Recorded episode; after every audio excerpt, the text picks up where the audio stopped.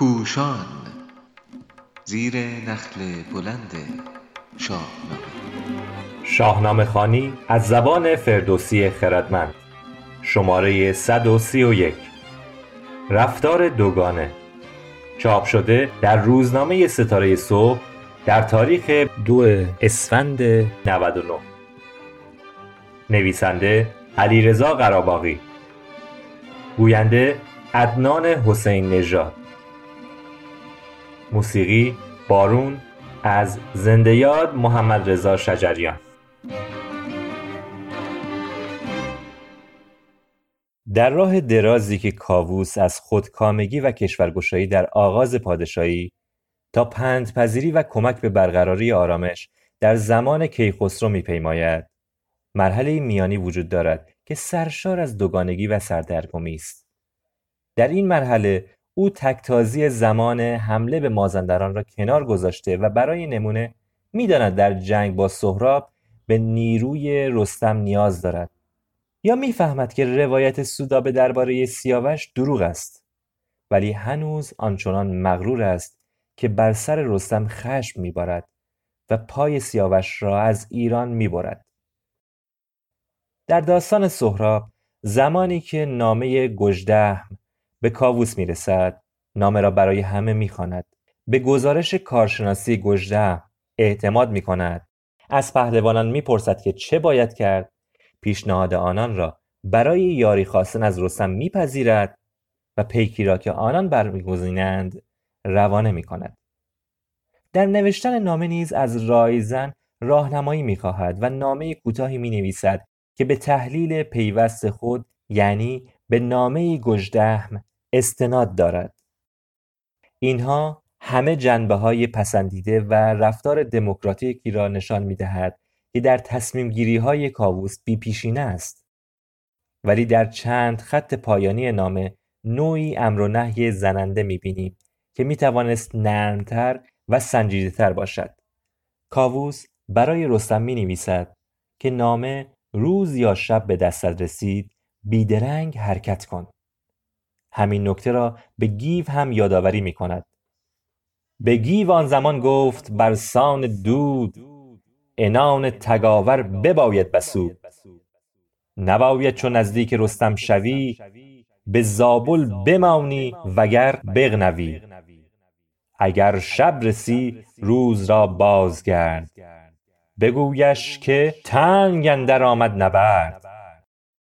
در این فرمان آشکار، فردوسی بزرگ رفتار دوگانه کاووس در این روند تغییر را به خواننده نشان می‌دهد. او از یک سو پیچیدگی بحران را درک می‌کند و از سوی دیگر نمی‌تواند از غرور خود دست بردارد. نگرانی شاه از خطر در راه بسیار بجاست، ولی نیاز به واکنش سریع در نامه گژدهم آمده بود و کاووس می‌توانست به جای پافشاری بر شتاب، در این مورد هم به نامه‌ای که پیوست کرده بود بسنده کند. یعنی دو بیت زیر می‌توانست در نامه نیاید و برای رستم خط و نشان کشیده نشود. چون نامه بخوانی به روز ار به شب، مکن داستان را گشاده دو لب. مگر با سواران بسیار هوش، ز زابل بتازی برآری خروش. ولی فردوسی نابغه بر این پایه زمینه‌ای فراهم می‌کند تا ناسازگاری رستم با فراخوانی به شتاب، پرخاش کاووس، قهر و آشتی رستم و حتی نرساندن نوشدارو را منطقی نشان دهد. بیش از ده درصد غمنامه سهراب به همین قهر و آشتی باز می‌گردد که پایه آن غرور کاووس است. گرچه او در جایگاه شاهی به درستی و برخلاف آنچه بعضی کاتبان به شاهنامه افزودند از سهراب و توران و شکست آشکارا نام نمیبرد و به مدح رستم نیز نمیپردازد، ولی این گونه فرمان دادن به جهان پهلوان هم شایسته نیست. گیو با اشاره به همین خودکامگی کاووس مغرور میگوید اگر درنگ کنیم شاید این شاه تند و ناهوشیار بر ما بشورد. فردوسی غرور کاووس را با دو نشانه دیگر هم به خواننده منتقل می کند. این که گردان و پهلوانان چنین رای دیدند و فرستادن در پی رستم را پسندیدند معنای دیگری هم دارد. غرور کاووس به او اجازه نمی‌دهد بگوید من چنین درخواستی از تو دارم.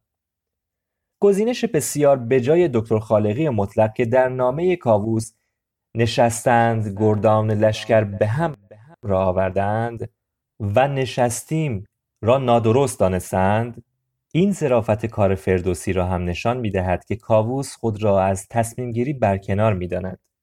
ترجمه عربی بنداری نیز که فعل‌های اجتمعوا و اتفقوا را به کار برده، ضبط دکتر خالقی را تایید می‌کند. نشانه دیگری که فردوسی برای بازگویی غرور کاووس به دست می‌دهد، پوزش نخواستن او از برخورد ناشایست با رستم است.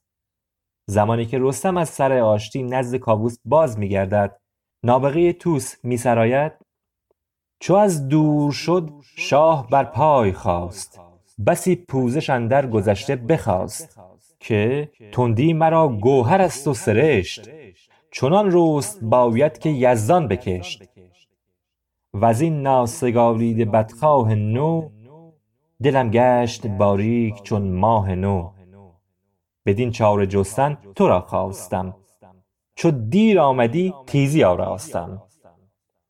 در سخنان کاووس هیچ پوزشی نمی بینیم. او تنها به توجیه رفتار خود می پردازد و گناه رفتارش را به گردن یزدان که چنین سرشتی به او داده، سهراب که به دشمنی برخاسته و رستم که دیر آمده می اندازد.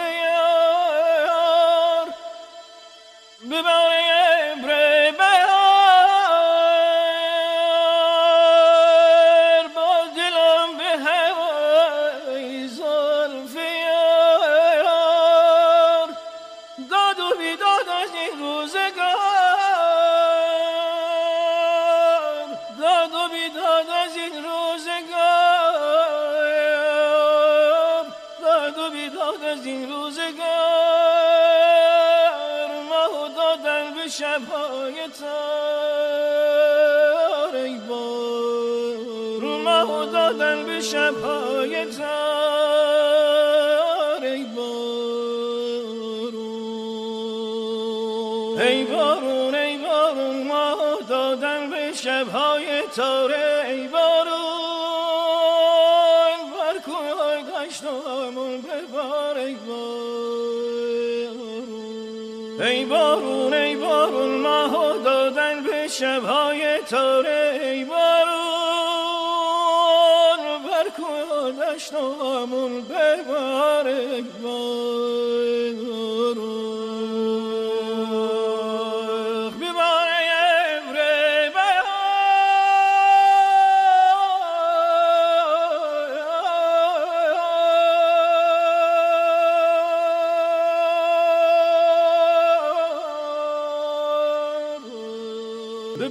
بارون ببار، با دلم گریه کن خون ببار، در شبای تیره چون زلف یار، بهر لیلی چون مجنون ببار، ای بارون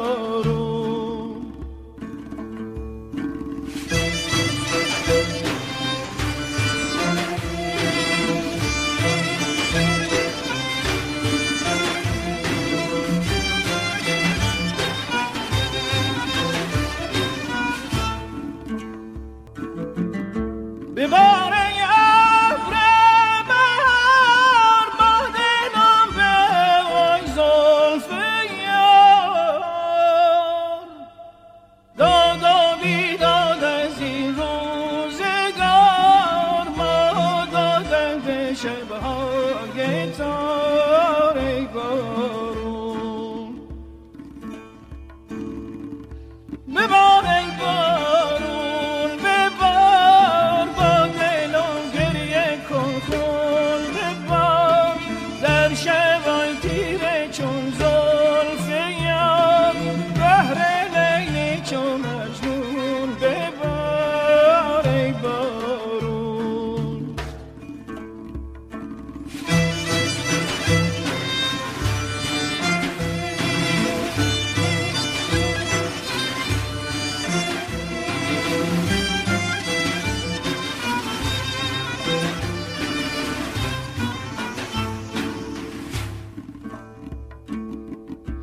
دلا خون شو خون ببار، بر کوه دشت و همون ببار، دلا خون شو خون ببار، بر کوه دشت و همون ببار، به سرخی لبای سرخ یار، به یاد عاشقای این دیار، به داغ عاشقای بی مزار، ای بارون